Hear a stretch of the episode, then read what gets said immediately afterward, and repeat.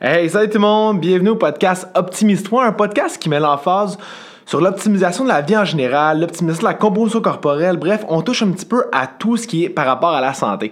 Donc aujourd'hui, en fait, je t'avais promis sur Instagram que j'allais te parler de comment optimiser ta composition corporelle avec un cortisol trop élevé. Donc je te donne plein, plein, plein de conseils passant de ton alimentation à la supplémentation à ton exercice donc, ça va être vraiment un podcast relativement assez court, mais très, très, très efficace. Donc, manque pas ça. Euh, aussi, je tiens à dire que le podcast, en fait, c'est pas personnalisé à personne. Donc, en fait, le plan que je vais faire avec toi, c'est pas un plan que j'ai designé vraiment pour toi. Donc, ça se peut ait des éléments, en fait, que tu dois prendre ou laisser.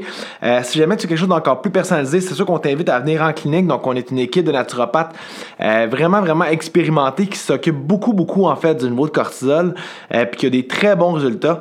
Euh, mais avec ça, au moins, tu vas avoir des bonnes petites pistes pour pouvoir te débrouiller par toi-même. Donc, euh, on écoute, on se laisse avec l'intro, puis on passe après ça. Le podcast Optimise-toi, il y a un seul objectif, c'est d'aider le plus de gens possible vers une vie, ce qu'on pourrait appeler mémorable. Donc, on va parler d'alimentation, d'entraînement, de système hormonal, de stress, de sommeil, mais on va aussi faire des entrevues avec des professionnels, mais aussi des interviews avec des clients pour des histoires à succès qui ont vécu avec nous à la clinique. Donc, si ton objectif, c'est toi aussi d'avoir une vie mémorable, écoute le podcast, mais aussi abonne-toi, fais des j'aime sur nos épisodes et commente dans les commentaires des questions que tu pourras avoir pour nous et on va y répondre avec grand plaisir. Donc là-dessus, tout le monde, je vous laisse sur un épisode pour t'optimiser davantage. Donc, le fameux cortisol. Donc, le cortisol, en fait, là, j'en parle depuis longtemps. C'est l'hormone du stress ou en fait l'hormone d'adaptation, si on peut dire ça comme ça.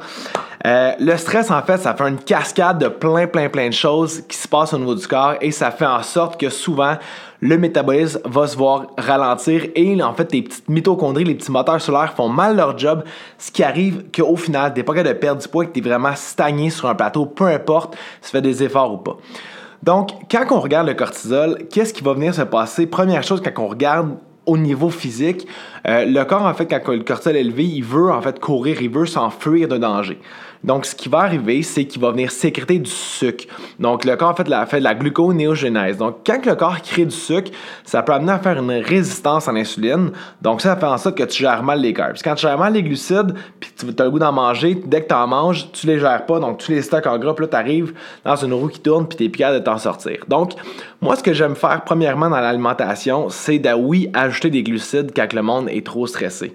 Euh, principalement le soir, pour, en fait, aider à faire baisser le niveau de cortisol la journée, mais aussi aider au monde à dormir. Donc ça, c'est quand même vraiment, vraiment important.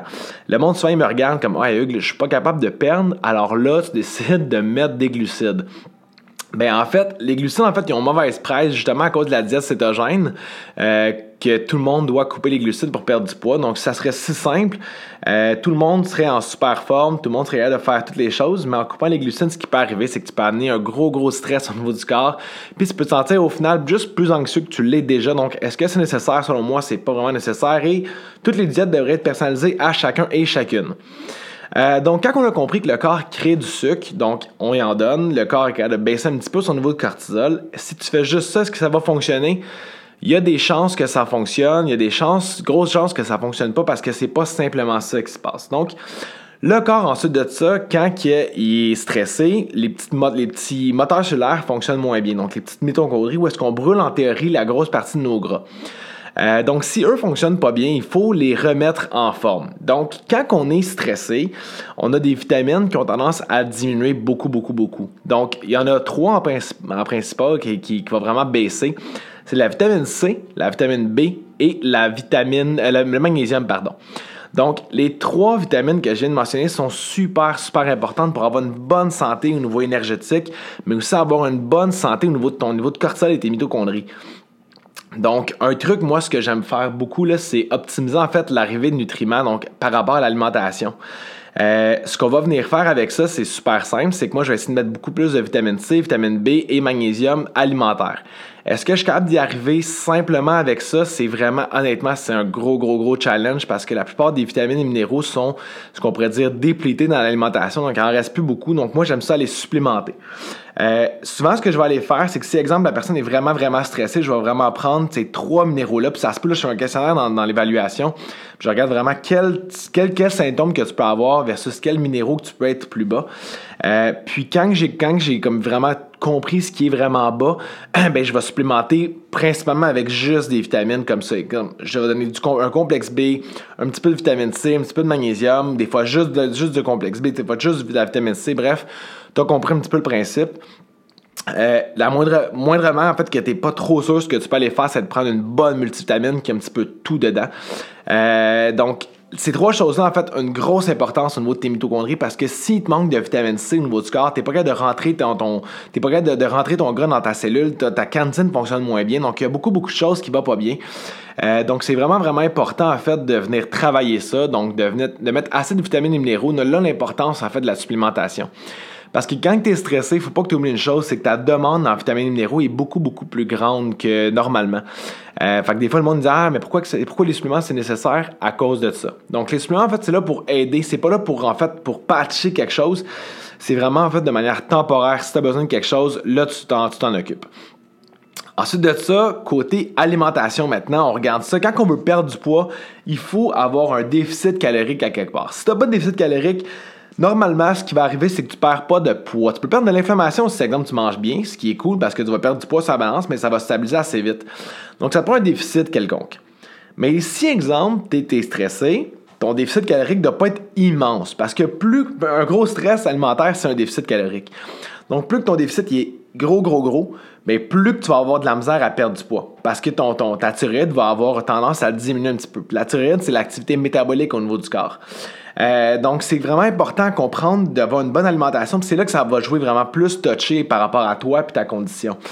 Parce que si, exemple, tu fais une alimentation, exemple, tu dépenses 2000 calories par jour, puis que tu décides de perdre du poids, puis là tu fais exemple, ah, ok, je vais manger 1300 calories, il y a des chances en fait que tu perdes pas de poids.